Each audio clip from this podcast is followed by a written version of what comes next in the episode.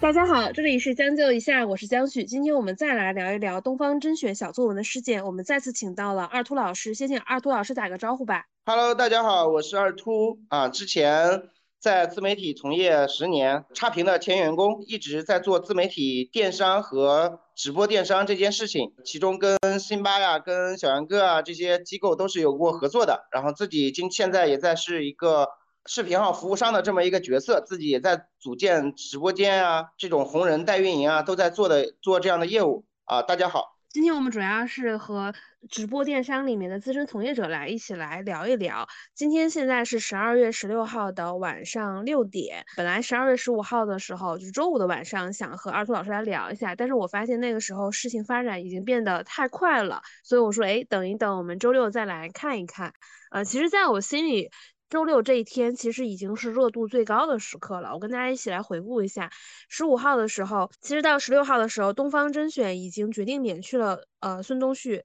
呃，已经决定免去了东方小村的执行董事 CEO 的职位。俞敏洪也再次发布了道歉信，说被拉黑的朋友已经全部解除了。十五日晚上，东方甄选的主播天权其实有一些不当的言辞，呃，就是在网上讨论也很多。今天也公布说停止直播三个月。其实到这一轮，其实所有的站在董宇辉所谓的对立面的事情，其实已经都结束了。我会觉得今天的热度其实已经达到了一个最高潮。我不知道二兔认不认同我这个说法。我是感觉这件事情还要看进一步的发展，为什么呢？实实际上现在东方甄选的选择性已经没有了，选可选择的已经没有了。为什么呢？东方小孙的 CEO 职位，也就是说这种可能性被拿掉了，他现在只唯一可选的就是要董宇辉回到东方甄选继续做这件事情，他唯一的可能性。所以现在所有的主动权都在董宇辉手里，董宇辉回不回？东方甄选是一个很重要的事件，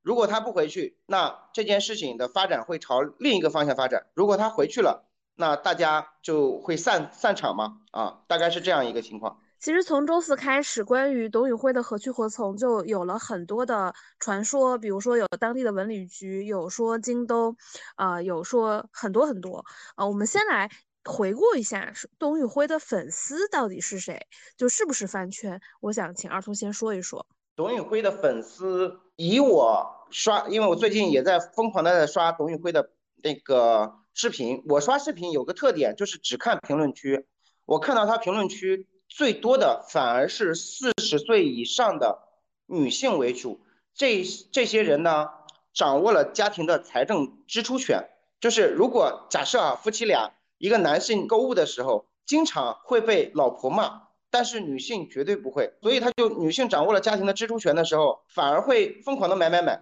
只要我喜欢这个人，只要我呃对这个人有好感，那他推荐的东西我一定相信他嘛，就去买东西。这也是为什么在公众号里有一类号叫母婴号，活得特别滋润。有一个母婴号，我讲一下，不讲哪一个了。有个母婴号大概三十万粉丝，一年可以做。卖卖货啊，一年可以卖一点二个亿左右。这这个数据其实还挺惊人的。这个算这个母婴账号里面比较头部的公众号的数据了吧？最头部呃，不算，它的粉丝量其实在母婴账号里算中等。母婴账号里最头部的实际上是那个叫年糕妈妈。对，年糕妈妈，她是最头部的账号。说实话，年糕妈妈的粉丝哈，实际上消费能力已经很大的下降了。她在最初的时候，一次性带货。单品就是因为文章的那个、那个、那个形式所限，单品带货可以卖一到三万单左右，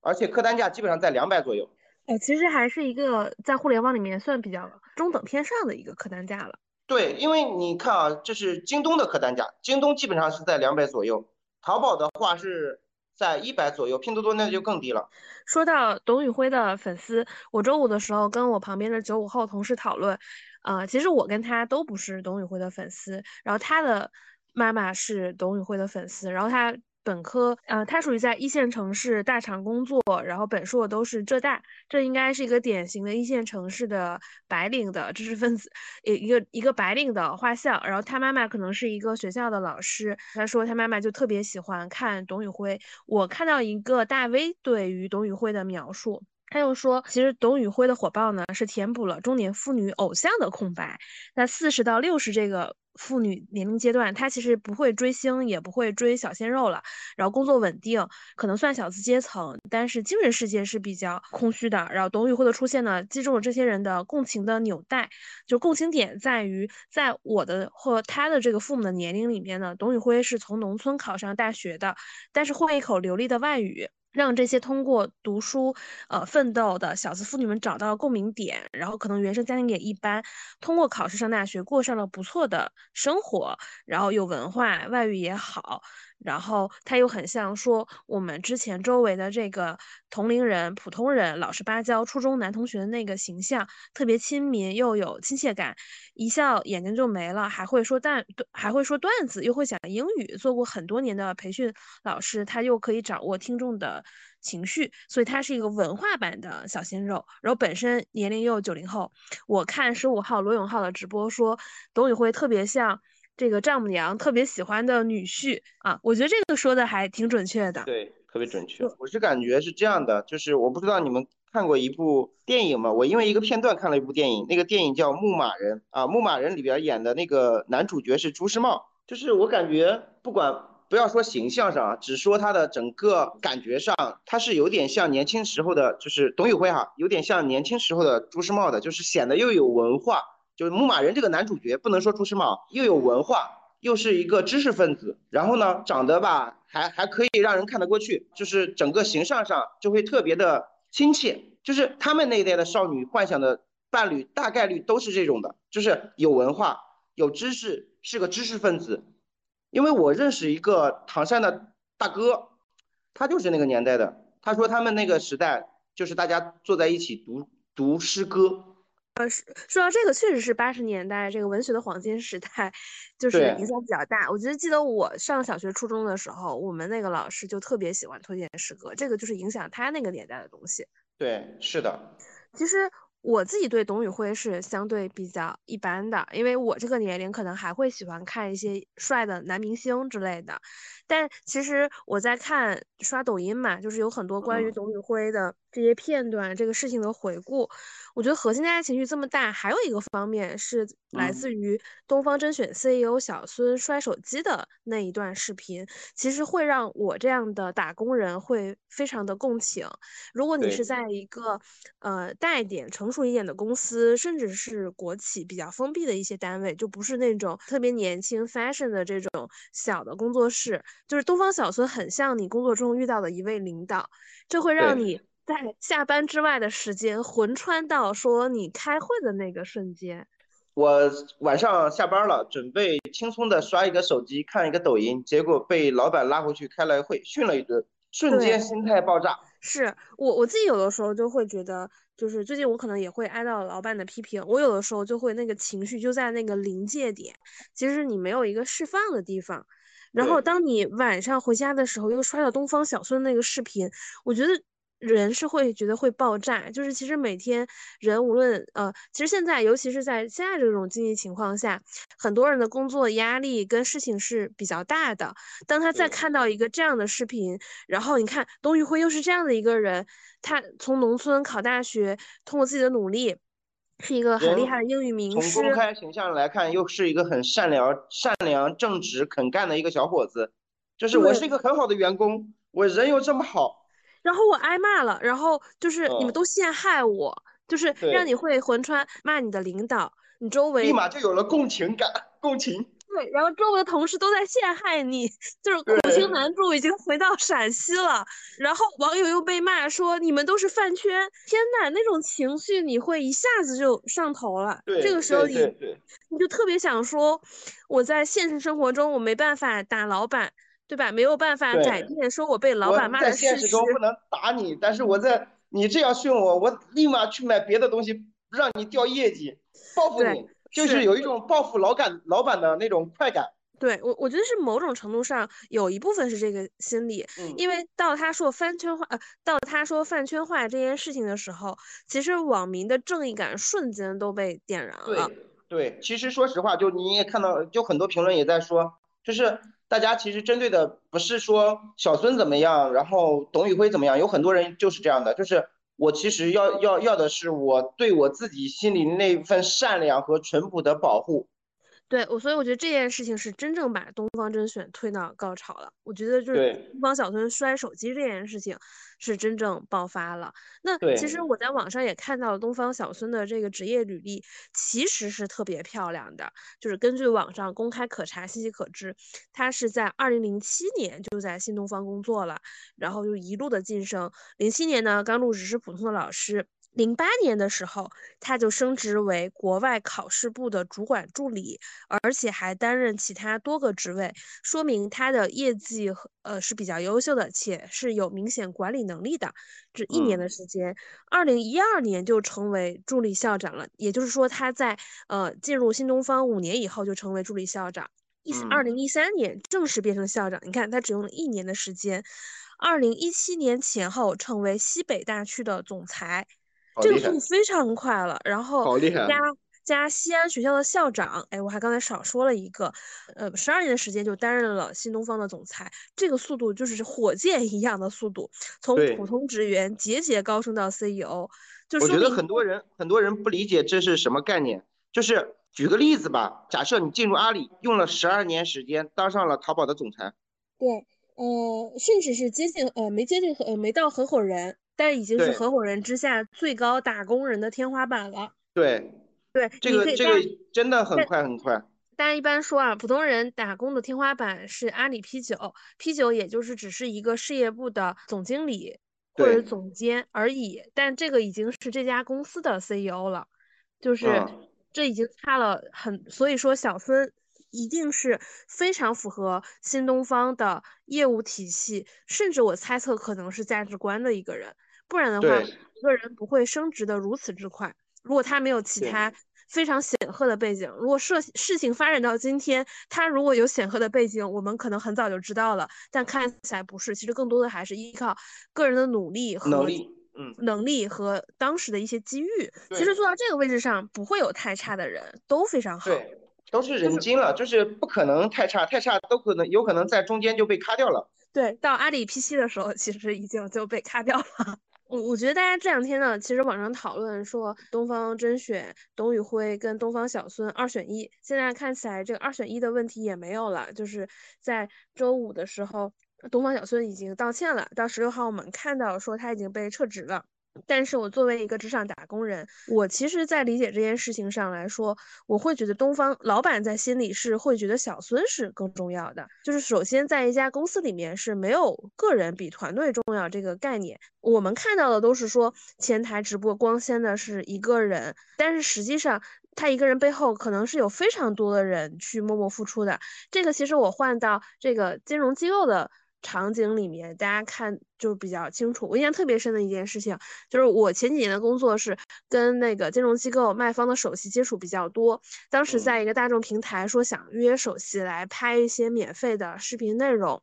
嗯，但是呢，金融机构有合规这一件事情，其中我就约一个首席，这个首席可能年薪都七八百万了，非常有名在行业内，但是呢，他搞不定他们公司的合规跟所长。我当时其实在我心里都这么有名，这么赚钱了，就这其实不是一件特别大的事情，为什么他就搞不定？我后来才发现，我前面最早约的那个经济学家是那家公司的一个管理层。所以他自己就可以决定说他接不接受我这个采访。这个首席虽然有名又有钱，但是他没有行政职位，但他决定不了这个事情。所以这跟董宇辉这个事情是有一些像的，就是嗯，你们的，我我我说一下我的观点啊。你说到这，我我说一下我的观点，我感觉是不一样的，就是这要看公司类型的，就是如果你在一家企业，就是一家相对来说体制化的企业，这家公司。不需要去对外，或者说不需要有有外力可以阻止这个公司的行政运运作。你我不知道你理解吗？就是没有东西能阻阻碍这个公司的行政运作的时候，你说的是成立的。但是东方甄选这家公司它不是一个这样的行政，或者说它是它不是一套严密的体系，它这个体系里是有外部的阻力可以阻挠它的。外部体外部的阻力是什么呢？就是粉丝啊，他的公司的整个。架构其实更类似于网红公司，就是你要符合更多人的期待，你这些公司的销量也好，或者说卖货也好，会更好。但是如果你不符合，它它更类似于一个明星吧，就是明星你要符合大众的期待的，你如果不符合大众期待，那就没人粉你了，没人粉你你就没有价值了啊！就类比格力这家公司，两家公司明显区别就是格力跟东方甄选，东方甄选的销量完全依赖于 C 端，但是格力它可以不依赖于 C 端，它可以让那些代理商去拿，而且格力这家公司的直播间可以就是大家认识认识到格力是因为它的产品啊，是因为它的产品所以才去买了它的东西，但是。东方甄选不是的，东方甄选是大家认识到了这些老师，我知道这些老师优秀，然后我知道董宇辉很优秀，我知道董宇辉这个人很善良，然后我才去买了东方甄选这个公司的产品。它不存在什么选择，就像他们发的公告说选择产品线更重要。但是现在这个社会上的供应链公司太多了，就是新东方原来是一个教育机构，它在供应链这个阶段完全没有优势。我说个不好听的话，就是他拿到的货。我能拿到比他更便宜的价格。你说到这个，其实我想到东方甄选的前几次危机，其中有一轮就是反馈东方甄选的货其实是比其他家要贵的，就会有更便宜的渠道。包括呃有一次呃玉米的那个事件，啊就是大概是说东方甄选卖九块钱，闹得很大的那次那次闹得特别大。对，供应商跳出来说我四块钱就在自己的直播间卖了。其实这个事情最后是呃董宇辉力挽狂澜了，说了一个“古剑伤农”。然后大众可能确实啊，我觉得还是董宇辉的个人魅力是有的。这个事情慢慢后面又被淡化下去了。对，实际上你说消费者知道他东西贵吗？我认为是知道的，因为这个社会上没有一个真正的傻的，没有不存在的。那大家都知道为什么还要去买呢？因为它是类似一个知识付费，就是我觉得你讲的这些东西让我很治愈，让我很安心，所以我愿意去购买你的货物。啊，这是一个这样的一个过程，而不是说就是因为你的东西好，我要去买你东西，不是的。现在如果只挑东西好，大家只去拼多多啊，不好意思啊，有可能打广告的嫌疑哈，不好意思。我我我说实话，我现在呃，其实很早之前我有女女生朋友，哎，还真挺符合，呃，就还是一个研究所的研究员，然后他就很喜欢看东方甄选，就推荐说东方甄选的东西，嗯，比较好。但我我其实是一个非常价格的非常看价格的一个人，然后我自己对比了一下，我觉得哎，其实同样的东西，东方甄选并没有便宜。我其实现在日常用的最多的就是拼多多，其他是淘宝。其实我在抖音上下单的还是比较少的，因为我曾经比较过几次价格，我觉得这个太容易上头了，容易买到自己不需要的东西。抖音就是一个情绪情绪化的一个平台。还用内容去引导你，然后让你成交嘛？它就是个情绪化、很情绪化的一个地方。嗯，如果如果真的就是说价格，那那大大大家真的会去拼多多去买。实际上就是因为这东方甄选这这家公司的核心，实际上就是因为这样，就是因为这些老师成了网红，所以把东方甄甄选这个牌子带带成了一个网红品牌。好多人都反馈说，呃，这些主播要的贵呀，要的什么呀？或者说现在社会上有个话题是说，啊，直播这个东西。要不要存在？我的观点一直都是，直播这个东西让交易的效率提高了，让工厂的生产速度或者说生产的频率提高了，那它的存在价值就特别的大。就像原来原来实体，很多人喊实体，说实体好，实际上我觉得很多人不明白，就是实体这个核心点是因为地产就是房租特别贵，所以店铺的进货价，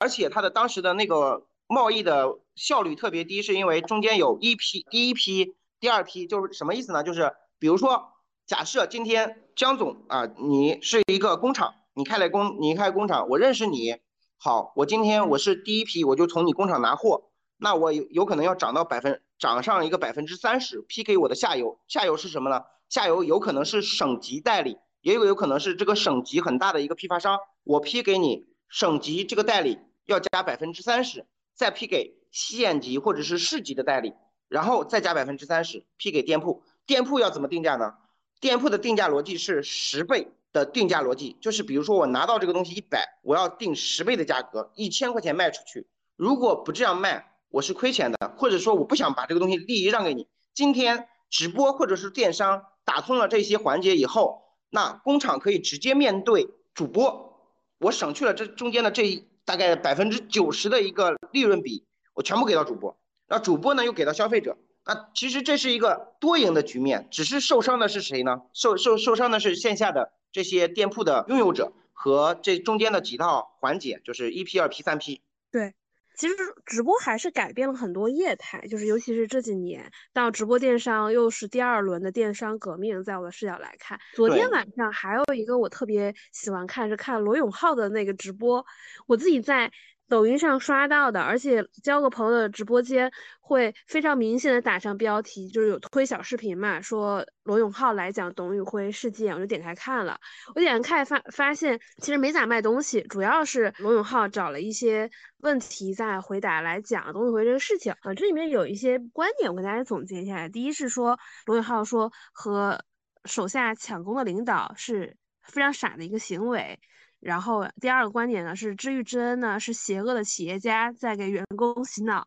第三个比较搞笑，今天的转发也比较多，说中国年企业家面对公众不要跌头跌脑，呃，这个 形描述其实挺形象的。然后第四个是说这世界其实是欺负年轻人的，因为中年人的话语权是更大的嘛。第五是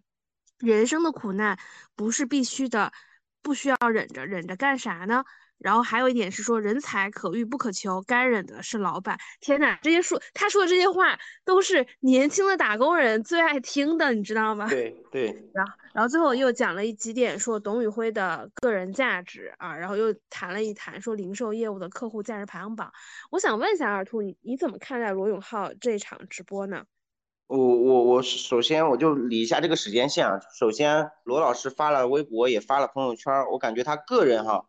这个这件事儿，他个人是出于正义的，就是我相信罗老师是正义的，因为罗老师以往都是，如果他看见不公的事儿，他就会出来踩一踩。但是交个朋友这家公司呢，说实话，这场直播呢，肯定是有相互妥协的。就是第一呢，想去发声聊一聊，跟年轻的朋友们聊一聊这件事情。第二呢，交个朋友这家公司，他是肯定是想卖货的，就是从整个卖货节奏来说哈，你可以发现朱萧木跟罗老师是割裂的，割裂在。朱耀木一直在想介绍产品，但是罗老师呢一直在回答年轻用户的问题，然后包括最后公司的那些分部的直播间来求罗老师说，你们你能不能帮我们把这个这些垂类的直播间介绍介绍？罗老师都是都是很漫不经心的让他们来打赏，然后排行榜上这些谁排上去就念谁这个样子，因为这个选择性就是说，如果你不打赏，我就不给你念了，但是。最后交个朋友，实在没办法了，把这些直播间全部打到大屏上去了。对我看到，因为我昨晚一直就在刷嘛，就是 最开始这些垂类直播间打赏金额，呃，有的垂类直播间没有打赏的钱，就没打上上去，有很多用户打在前面了，尤其是有一个卖巧克力的，当天的一个产品打到了最高额。后来就是过了十分钟呢，这些人都没冲上去，因为里面其实有很多打赏金额很高的大哥，然后。呃，后面就开始换你说的那个大屏，然后讲到这个时候，罗罗永浩除了董宇辉之外，还讲到自己刚做交个朋友的时候一个打赏的故事，就是公司给他了一笔呃呃大几十万的钱吧，让他说对，让他去拉粉丝嘛。对，拉粉丝，然后他说看到了一个呃他喜欢类型的姑娘，然后当时热血上头，然后就给人打赏了九千块钱。事后结束说跟财务说这九千块钱从我的账上出，不要走公司账，因为我是老板，你不要问我发生了什么事情，就还挺搞笑的。但是你会发现朱小母老是想掐掐产品，然后罗永浩就说。啊，我说不用插了，咱就东西就挂着，赶紧挂上去吧。然后我接着来回答用户的问题，就是你能感受到罗永浩在董宇辉这件事情上非常旺盛的表达欲。对他有可能回忆起了，就像他朋友圈自己说的，他有可能回忆起了他之前所受到的那些不公正啊。他自己也说了，他在这家公司受到了一些不公正待遇，但是他相信于老师这个人是正义的，有可能于老师都不知道。当时，因为罗永浩对于新，就像我刚才讲的，新东方这家公司来说，不是一个很重要的角色。为什么呢？因为新东方孵化了很多网红老师。对，啊，像大家在抖音上看到的夏鹏，就是在粉丝也很多了。他早前也是新东方的老师。我们现在看到的很多网红，早年都是新东方老师。对对，包括我知道，嗯的一个，就是很早之前就开始做知识付费的。他叫呃那个名字我就不说了，那个老师也是，他很有就是这种头脑，然后做知识付费，很早之前就是在得到还没有出现之前，他用 QQ 在做知识付费，也是那个新东方的老师啊，新东方出来的，所以你会发现，其实当时这套体系让很多人了解了这个老师，就是他面对很多学生去讲课，他在这个学校出名了，很多人想报这个学校的名，那个这个老师的课，然后他就成了一个网红。但是现在他不具备这个能力了啊。对，我觉得是直播这个业态把过去的生产力关系给改变了。是是因为现在很多地方可以发声了，原来的时候可以发声的渠道太少了。确实，就像以前我们都只能说看。春晚播什么什么最流行？现在看春晚的人越来越少，我们可以通过抖音千人千面，每天的梗是不同的，几乎其实你只能记得内容，你不太会记得 KOL，而且你可能过个阶段刷不到，你自己也忘了。对，我们再来说回啊，董宇辉小作文的这个事件，前面二兔也说了，其实现在事情的焦点还是董宇辉会不会回到东方甄选。我们先来看看。呃，其实相关有哪些选择？这两天传传的，比如说第一个是说能不能去京东，包括有鼻子有眼，说京东的 HR 副总裁拿着刘强东亲笔签名奔赴陕西，要跟董宇辉去谈签约。但我们也看到媒体里面，董宇辉有回应说，并没有跟京东有接洽，说并没有跳槽的一个打算。啊，有一条，其实我在一些群里看大家讨论，大家都会觉得京东是。假设董宇辉能去京东，一个很好的选择，很好的选择。嗯，京东其实你说他想做直播业务吗？他特别想做，已经无数次想进军这个领域，但是没有成功。然后呢，呃，京东也有这个条件，就是它的供应链相当完善，甚至它有一个超预期的物流体系，就是用户买了以后绝对不会吃亏。OK，那还有一个啥呢？还有一个就是京东和董宇辉的人群是特别匹配的，甚至有董宇辉一部分没有的人群，就是原来原来没有关注董宇辉的那部分人群，什么呢？一二线的高级白领，在高管上那个位置的那些人，在京东买货，很多人，我身边很多这种朋友都是在京东买，从来不去拼多多，也不去淘宝，他们只认京东。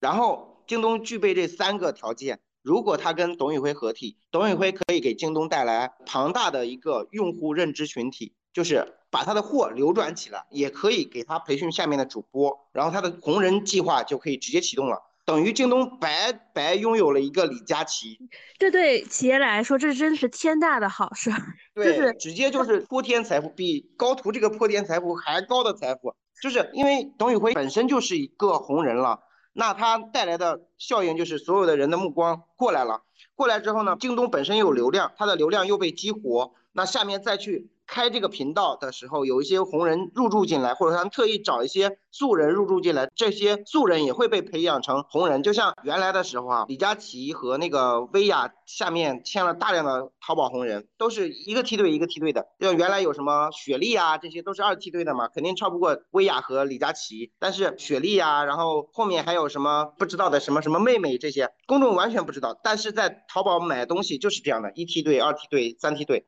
然后这样培养下来，就像辛巴底下培养的那几个主播，猫妹妹、蛋蛋，然后还有就是大漂亮赵梦彻这样这样的一个梯队就完善了。对于京东来说，这个东西梦寐以求。对，我觉得直播是一件大家人人以为都能做的事情，但实际上观众缘呀，呃，到底能不能播出来，它其实是挺玄学的。对。它是一个特别玄学，为什么为什么淘宝能把那个直播做这么好？是因为供应链已经完备了，给这些主播一些流量，自然发散出来的。当然，淘宝也做了很多手段嘛。说实话，真的，如果董宇辉去的话，我觉得强哥都有可能跟董宇辉联播的。因为为啥？我想到一个事儿，就是马云马爸爸之前都跟李佳琦联播过，为了他自己的直播业务。对，我觉得甚至说，董宇辉你来了，我们京东的直播规则完全围绕你来制定。就是你直接说是有可能的呀，我们直接成立一个事业部，董宇辉你是总裁，对吧？我们下面的人完全为你搭配一个团队。对，我觉得大家虽然看起来啊，就是我自己在猜想啊，因为大众或者说我们看到周围人，大家会觉得直播行业是很多人觉得我上我也行的一个行当。在东方甄选的内部，大家会不会觉得说公司流量其实就这些，然后大的主播倒了，身边的人才有机会？我不知道啊。对我猜测，我不知道你在，因为你也经营过。我我觉得，如果按照按照人性来说的话，会有这样的事情的。每个人都会觉得，就是因为它是个公共平台嘛，就是东方甄选不是董宇辉个人的号，他有三千多万粉丝，大家都会感觉，因为他时时都在十万加嘛，他原来的时候时时都在十万加，每个人都会感觉自己的功劳最大。按照人性来说，就是我觉得你不是最厉害的，你什么一哥，为什么老板天天带着你去？不可能的，就是我我也牛逼，你我上我也行。但是通过这次的事情发现。实际上不是的啊，因为我假设啊，我想想，就是因为也上过班儿，在这种大一点的环境里面，嗯，就是假设没转型之前，我跟董宇辉都是新东方教英语的老师，甚至有的时候我教学成绩可能比董宇辉好，我甚至比董宇辉的学历也要好，然后我长得还比董宇辉好看，表达上我认为我跟董宇辉一样出色，甚至更出色，但是。我不知道为什么火的是董宇辉，然后你看他和像冯唐、梁晓声、易中天来都点名说要和董宇辉一起直播，我会觉得是流量的偶然铸就了董宇辉，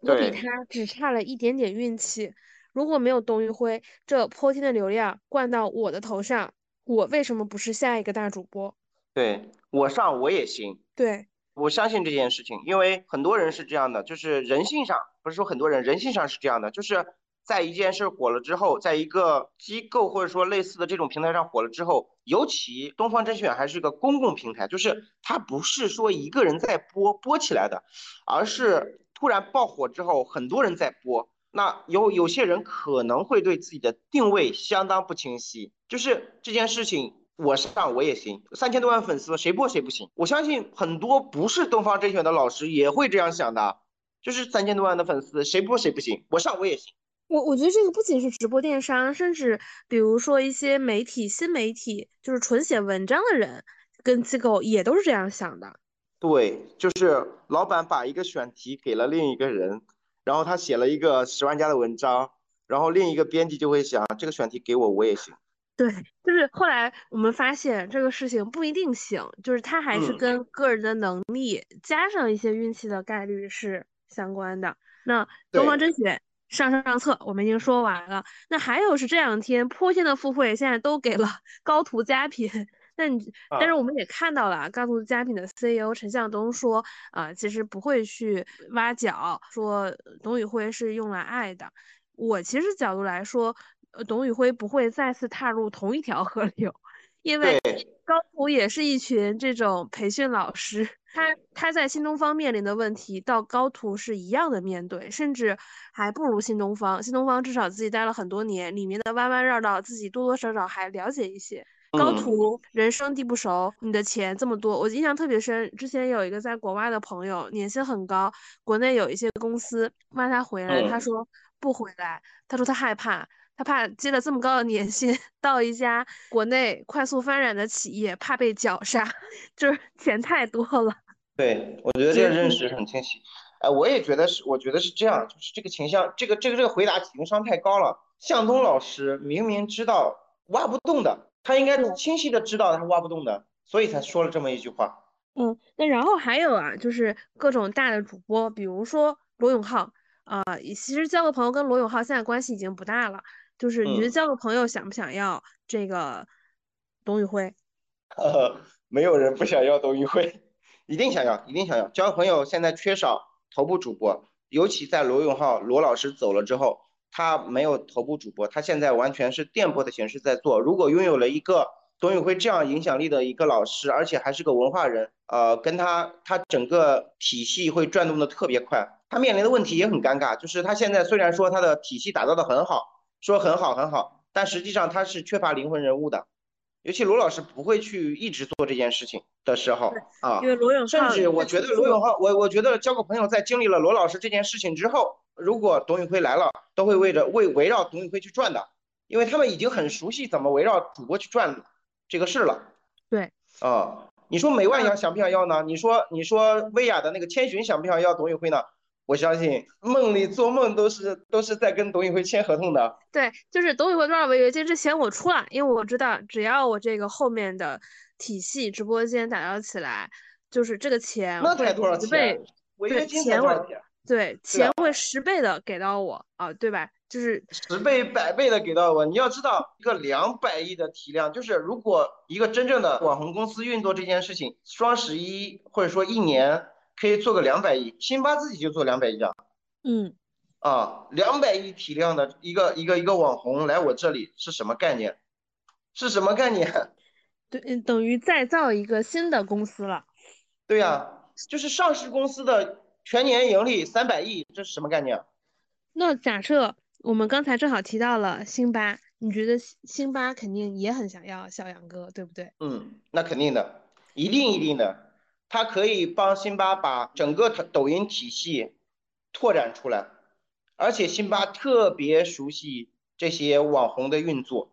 啊。他是真的真的很熟悉，我天，我就我感觉就是虽然很多人骂辛巴，但是我感觉在所有的网红界这里面没有任何一个老板比辛巴更懂网红怎么运作，也没有比辛巴更懂怎么去俘获消费者的心。那这点你能说一说吗？因为我觉得在这点上，小杨哥应该跟辛巴其实不分上下，我的理解里。不是的，就是。翔哥是这样的，翔哥是如果他一旦出了负面舆论，你就知道他的核心粉丝实际上不会那么维护他的，因为他是一个娱乐为主起来的，就是大家是来看段子的，嗯，并没有那么深的感情。但是辛巴的粉丝铁到什么程度？铁到就是他出了负面舆情，会直接结团成队的去直接去跟你怼。而且，而且你应该没有看过辛巴直播。辛巴直播的特点就是他特别真诚，就是你在屏幕上看到他特别真诚，特别特别真诚，就是真诚到感觉你就他不是说叫家人就真诚啊，他是那种话语的表达和神情上，就是我我上次也说了，就是演绎，就是这种演绎让你感觉这个人对我就是掏心掏肺的。嗯，啊。说说辛巴的受众嘛，因为我的认知，我的过去的记忆告诉我，辛巴的受众，我们会说他比较下沉，会是比较下沉的。辛巴的受众是这样的，集中在北方几省，集中哈，集中在北方几省，当然东北最多，它是东北东北东北的嘛，但是河北、山东、山西这些地方也是很多人在买他的货的。下沉是肯定下沉的，但是下沉的地方不能买高客单的东西吗？不是的，他的徒弟叫石大漂亮，卖的货全是高端美妆品。就是高端美妆品是什么概念呢？客单价我不能说中高端吧，中高端的美妆品，呃，客单价大概是在八百到两千左右这么一个客单价。你想一下，就是下沉的人也会去有这种消费的。而且有一个品牌叫后，我不知道你知道这个不知道？后这个品牌，啊，后这个品牌就是辛巴卖起来的。嗯。对，因为我发现我在抖音上看广东夫妇卖后卖的也特别多。对，那是后后来就就就就跟辛巴逐渐没有那么近了嘛。但是刚进来的时候，那个后就是后不是一个韩国的一个品牌吗？对，刚进来的时候就是在辛巴那个直播间卖起来的独家的价格。嗯，对你现在去看，其实如果辛巴真的是做周年庆或者是大福利的时候，双十一的时候，后的价格一定比别的直播间便宜。嗯。啊，那我们刚才也提到了抖音上一些作者，那假设董宇辉去了小杨哥那边怎么样？你看董宇辉有丈母娘粉，我们刚才说了小杨哥是很多娱乐粉丝忠诚度不高，那如果小杨哥是不是有了董宇辉，他就有了呃有忠诚度的这样的主主播？呃，如果去了小杨哥那里，小杨哥会给他在西安开一家公司，而且完全不会管他，公司所有的资源给给到董宇辉用，而且。说实话，董宇辉如果去了三只羊，那不是小杨哥给了董宇辉什么东西，而是董宇辉给了小杨哥什么东西。他会在所有的高端局里，高端局是什么样子？我说实话，高端局就是助农文旅这两项里面，你看小杨哥现在卖东西啊，全是那些零食吃的，然后还要用一种跟他哥哥相互互动的一种呃剧本式的卖货方式去卖货，但是董宇辉不是的。他可以在就是三只羊这家公司可以在另一个层面上去发展了，你能理解吗？我理解，比如说小杨哥以前是剧情类型的内容跟剧情类型的带货，其实他没有这种单人口播类型的带货，就是他无法靠。单人口播类型就是纯介绍产品信息，然后这个货就卖走很少。因为我自己看小杨哥的直播，一般是看他的切段，因为经常会刷到一些授权商，一般就是有一个场景，就是小杨哥跟他的徒弟如何如何。比如说昨晚，我今天白天我刷到的就是小杨哥需要不停的制造热点话题，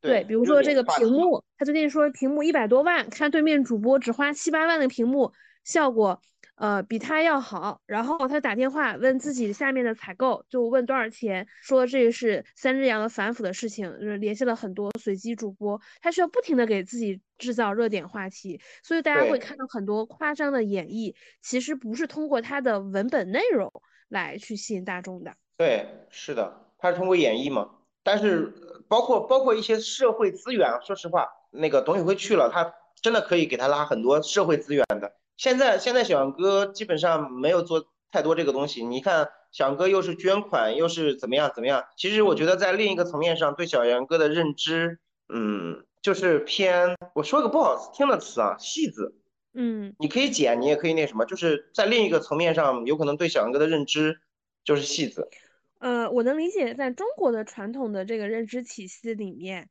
就是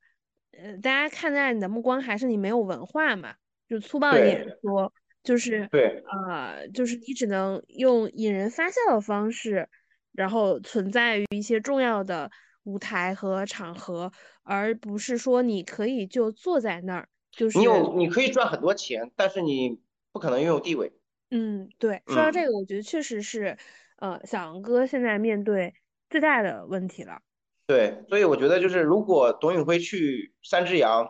那是董宇辉给三只羊带去了什么东西，而不是小杨哥给董宇辉带去了什么东西，所以小杨哥根本要不起，要不过来的，就是他也他也不存在这种竞争可能性。嗯，那我们现在再来看，呃，市面上的选择就这些啦。然后我们，呃，如果董宇辉，你觉得会不会回到东方甄选？我先说我的观点啊，我觉得当下你看 CEO，你的领导，你的领导的领导。甚至我怀疑董宇辉和东方小孙之间可能中间还隔着一两个 领导，因为 他只是一个普通主播。那主播这个团队是不是会有一个主管？然后主管上面是不是可能还有一个 VP？然后 VP 结束了才是东方小孙，他俩之间可能起码差两个领导嘛？就是你的加三跟你道歉了，那可能我猜测这个东方小孙跟这个俞敏洪之间还有一个领导。啊，那这样就是至少可能是加六加七都跟你道歉了，然后为你还甚至罢免了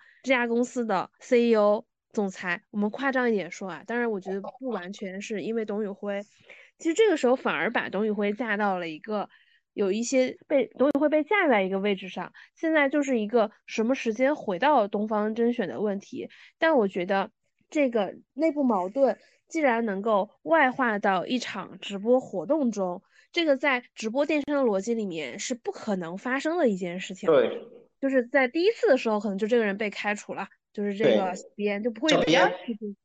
对对。那事情到这样，他就算回去，其实很多事情也都会怪怪的。我相信在他爆发之前，这个公司里面有很多他以前的同事也是老师。有人看到自己的同事比自己红了，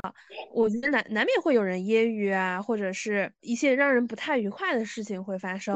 对吧？也会很痛苦。那可能他还有，我看那个新闻报道，还有一笔期权到明年四月才能呃解锁。那我觉得他是不是到明年四月也也就差不多就到这儿了？这是我的一个猜想。嗯，明年四月这件事情我不好判断，但是他现在我觉得大概率会回去。为什么呢？就是从整个事件上来看，东方甄选已经没有了另一个选择性，就是去董化这个选择性已经被网民给暴力的掐断掉了啊！他只能拥护，就是东方甄选这家公司只能拥护董宇辉，然后让董宇辉回去，有可能给他一个啊什么什么的 title，就是名字啊，管理层也好，什么什么一个 title，或者是给他一个更好的待遇啊，不管是给什么。我觉得于老师一定会让他回去，包，尤其是昨天晚上罗罗罗老师开怼之后啊，我相信那个俞敏洪于老师一定看了这件事情，一定看了这个视频的，对，啊，一定看到了，所以所以就是于老师一定会跟董宇辉进行联系。我的猜测啊，就是站在一个 CEO 的角度也好，站在一个公司负责人的角度来来说，现在就是需要董宇辉，没有别的选择了。然后需要董宇辉帮他把所有的舆情化解掉。至于明年会不会离职，就看这个公司内部怎么调整，到底是还是以品牌属性去走这件事情，还是说以网红矩阵去打这件事情？就是东方甄选啊，以网红矩阵去打这件事情，还是选择产品的形式？那就算是选择产品的形式去打，他也需要董宇辉把他这件事情完成，就是所有的。条条框框，董宇辉重新定立一遍，或者说是内部的条条框框重新定立一遍以后，慢慢慢慢的去去懂化。我相信这个公司如果还是想做一个品牌，东方甄选这个品牌的话，他依然会去懂这个事儿，我是坚定相信的。但是怎么去，我相信这一次发生之后，手手段不会这么糙了。对，其实我相信这个事情发生之前，东方甄选作为一家美股上市的公司，因为我们看前几年，无论是比如说吴晓波为什么上市不成功，还有很多周星驰的公司上市不成功，就是这种有 IP 且 IP 比较强烈的公司，在资本市场判断都是不稳定的。就是为什么东方甄选会在前几天掉了几十亿的市值，核心不是说。网民对于东方甄选因为董宇辉小作文事件的讨伐，而是资本市场看到了说，看起来你们就是过于依赖 IP 这件事情，那你的公司的管理跟治理是有问题的。高度依赖一个人，就意味着这个人出现任何的负面，对我们的整体公司就会形成比较大的冲击。我新东方作为一个几十年的公司，一定在之前无数次讨论过这个问题，且应该是有这样的一个政策，只是下面。的人在做的时候，动作出现了很大的变形。对，我也相信，就是就是去懂化这件事儿一定要做，就是一定也会做，但是不要这么粗糙的。就是我昨天还在群里跟人聊，如果看见第一次就是那个小编发完这个东西以后，网民的反应这么激烈的时候，或者第二次发完的时候，网民的反应这么激烈的时候，孙东旭就立马应该立马和董宇辉连麦，不是不是连麦，是一起播鞠躬道歉。把小编开除，对，其实事情都不会闹得这么大，立马就结束了。然后再试图慢慢的去懂化，就是打造自己的其他 IP，打造自己公司的 IP 矩阵。其实他们之前是能做到的，但是现在我觉得比较难，比较难。对，因为我记得当时董宇辉火的时候，东方甄选其实还比较明显的推了顿顿和明明。对。但是这两个都没有获得像董宇辉一样的知名度。嗯，我觉得是资源，就是这家公司已经开始赚钱了，你知道吗？投流、切片、直播的直播的任何，就是你像你像小杨哥为什么这么火，就是投流、切片。这家公司对于红人的运作还是不成熟，还是不成熟的。嗯。啊，你像你你看一下啊，就是小杨哥推任何一个网红，基本上都能火。对。确实是，比如说我我因为老看抖音嘛，就经能经常能刷到小杨哥的视频切条。就我现在虽然从来不看直播，但已经知道他几个徒弟的名字了。对，所以就是我觉得运作上，他们对于网红这个事怎么运作还是不熟悉，然后对于大众的期待还是不是很明白。如果他们真的明白的话，第一次发布的时候就是孙东旭立马低头道歉。而且孙东旭会收获大量的路人粉，对，而且我觉得最灾难的可怕是 孙东旭在这个事件爆发之后，尤其是。呃，像十五号舆情最热烈的时候，当时他们发布了一个直播预告海报，十五号到十七号，呃，一个群东方镇群像嘛，然后小孙又把自己放在了 C 位，这简直太灾难了。而且他每次直播的时候，旁边都会陪一个最近比较红的主播。比如说天权、明明在旁边陪他说，而且我自己是看过他们一些直播跟切条的，就是跟小孙在直播的时候，还是有非常明显陪领导的那种感觉。只要你上过班，你看过那个视频，你就懂那是一种什么感觉啊。对，所以我感觉这家公司对于红人和整个运作还是不熟悉，熟悉了就好了，熟悉了就好了。就但是现在没有可能性了，因为这一次他是有就是案底了。在网民心中或者粉丝心中，它是存在案底了。那你这个案底存在了，是不是只要你有什么动作，他的粉丝就会发现，就是啊，你又要干这个事儿了，你又要干这个事儿了，时时刻刻都在提醒你，你又要干这个事儿了。对，就是说下来，就是方甄选也很难做，就是去懂化一定要进行，如果一进行，一定会有一些动作，然后细心的网友也一定会发现。然后他有没有可能又发展成下一轮的舆情？这就很可怕了。对，但是哎，我觉得随着时间走吧，随随随随着时间走，真的能够把一个有另一种标签的、跟董宇辉不一样标签的人捧起来，其实也还好一点，就是能够天空上能有两个太阳，其实也还好，就是不会这么激烈了。就是当然，董宇辉的粉丝核心粉丝还是会跟着董宇辉走，但是也会有一些别人的粉丝。就不会像现在这这么激烈、这么粗糙的一个手段，跟用户之间有发生了，就是你的，说实话，你的衣食父母之间发生了一个特别大的割裂，一个特别大的冲突，你跟你用户之间进行了战争啊，这是多么可怕的事儿！对，就是第一次看到，第一次看到商家要直接冒犯消费者。对，就像你去线下 Seven Eleven，然后买个东西。然后他他他他跟你跟你说，来跟你开会，啪摔个手机。哎，哇你我在跟呃二秃在现在在连线的时候，我发现俞敏洪现在已经跟董宇辉在一起直播了。这正如我们 周四录的时候所说，是吧？就是对，已经在直播了，应该是老于闲话。是不是是不是跟我是不是跟我给你打的文案，也就是打的那句话很像，就是俞敏洪跟那那他的股价要起飞了，你买他的股票了吗？还 没有哎，本本剧内容不构成投资建议啊，我们并不是在讲一个投资播客，但我觉得这确实已经是最好的结局了。就是我觉得像你第一天说的那样，就是两个人用文化人的方式把这件事情解决掉。对，是的，化解掉。对，是的。所以董宇辉一定会回到东方甄选的。对，这个事情接下来的问题不是董宇辉如何跳槽，如何不干继续教书，而是说。东方甄选接下来迎来的挑战是更大的，一定会面对去董化，那怎么去？还是我能快速的扶持起来？其实，在上一轮东方甄选能起来，我觉得意外也有一些成分，就比如说当时罗永浩走了，平台当时还是要重点去做直播电商，它需要新的一个头部。那像罗永浩，对 showcase 嘛，就是做了几十年网红，德高望重，在行业里面有示范效应，符合 S 级标准，有社会地位的。这这么一个网红，他不想让所有的网红是娱乐化的，然后新东方出来要做这件事情，很符合这个预期。对，而且其实，在董宇辉火之前，已经做了好几个月直播了，人家也不是说，就是突然之间做了，前面大家也有一定的积累，加上本身他们就是培训老师，加上平台。我说实话，以前做平台运营的时候，我我之前是做知识类的垂类运营嘛，任何的活动我们都会请到俞敏洪 来做，就是他符合大众又喜欢，社会地位又高，然后又比较正，然后又是一个上市公司的 CEO，他是而且说的话大众能听懂，这个其实在大众平台来讲，这样的选择只有几个人，那俞敏洪其实是一个大家非常喜欢用的一个人。对，是的，哎，江总，我我感觉我们在录。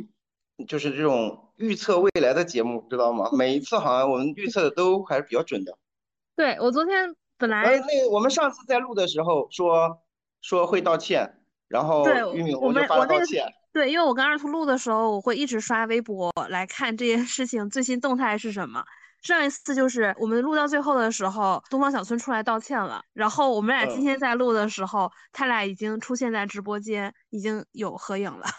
嗯。哎，好好玩。好，我们还是会持续关注这件事情的。就是我，我希望下一次聊的时候，就是我们能拆解一下东方甄选怎么去做陪扶持新主播，或者拆解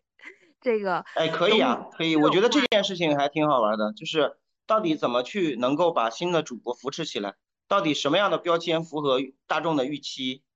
对对，我觉得很多大众看到的是东方甄选这一件事情，但是作为长期做和新媒体相关或者直播电商相关，MCN 跟网红这个问题，其实一直以来大家是没有答案的，大家答案都是最好就是老板把主播娶了，这个是最理想的。其他的除了亲人和爱人关系，甚至亲子关系，我们其实没有看过最好的。不是亲人关系，其实都不是最好的。你知道有一个网红叫大元哥？嗯，我不知道，你说说。他很惨的。就是他妈妈当时注册的时候是他亲人，是他是他家人的账号，他妈妈跟他跟他弟弟还是他哥哥把他账号拿走，不让他去那个什么，而且疯狂的让他接广告。后来因为这个事儿还打了官司，但是大元哥现在又起来了，又重新做了一个号。就是有能力的人在哪都是都是金子啊，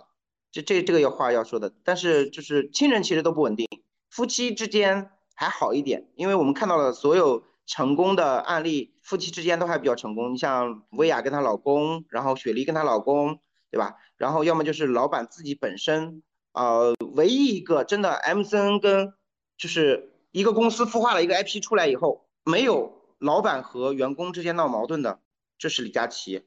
嗯，对。那有机会我们可以聊，好好聊一聊美万这家公司。其实美万的美万这家公司其实也经历过几番周折吧，包括李佳琦有大的舆论事件。但是你会发现，从来没有听说过他的老板跟网红之间有什么问题。对，就是网红从来没有跟背后的那个老板有什么任任何的说两个人争权呀怎样呀，没有，一定是美万这家公司的老板给的够了。对。就是给的足够多和给了足够的空间，对，我觉得我觉得这个其实在人性和商业上都是非常困难的。对，是的，就是你看着一个人站在台前，明明都是你给他的，但是你又不能发声的时候，其实很难受的。对，我觉得正常人都无法对抗这个心理。我曾经还看过一个大 V 说，有一些新媒体老板。他会招那种特别年轻、特别好看的美女主播在台前，他会找一个稍微不好看一点的行业内容行业的资深主笔，说这是最稳定的其实之一，因为这个主播又不懂，然后他离不开文案，然后这个资深主笔呢长得不够好看，不够有观众缘，他自己就算出去做号了也做不起来。所以大家想想，一个能出镜做到头部的主播，其实真的是。买不来的天赋就是上天给饭吃，是，是的。哎，我们这边我们就结尾吧，我们按照董宇辉这最后的回应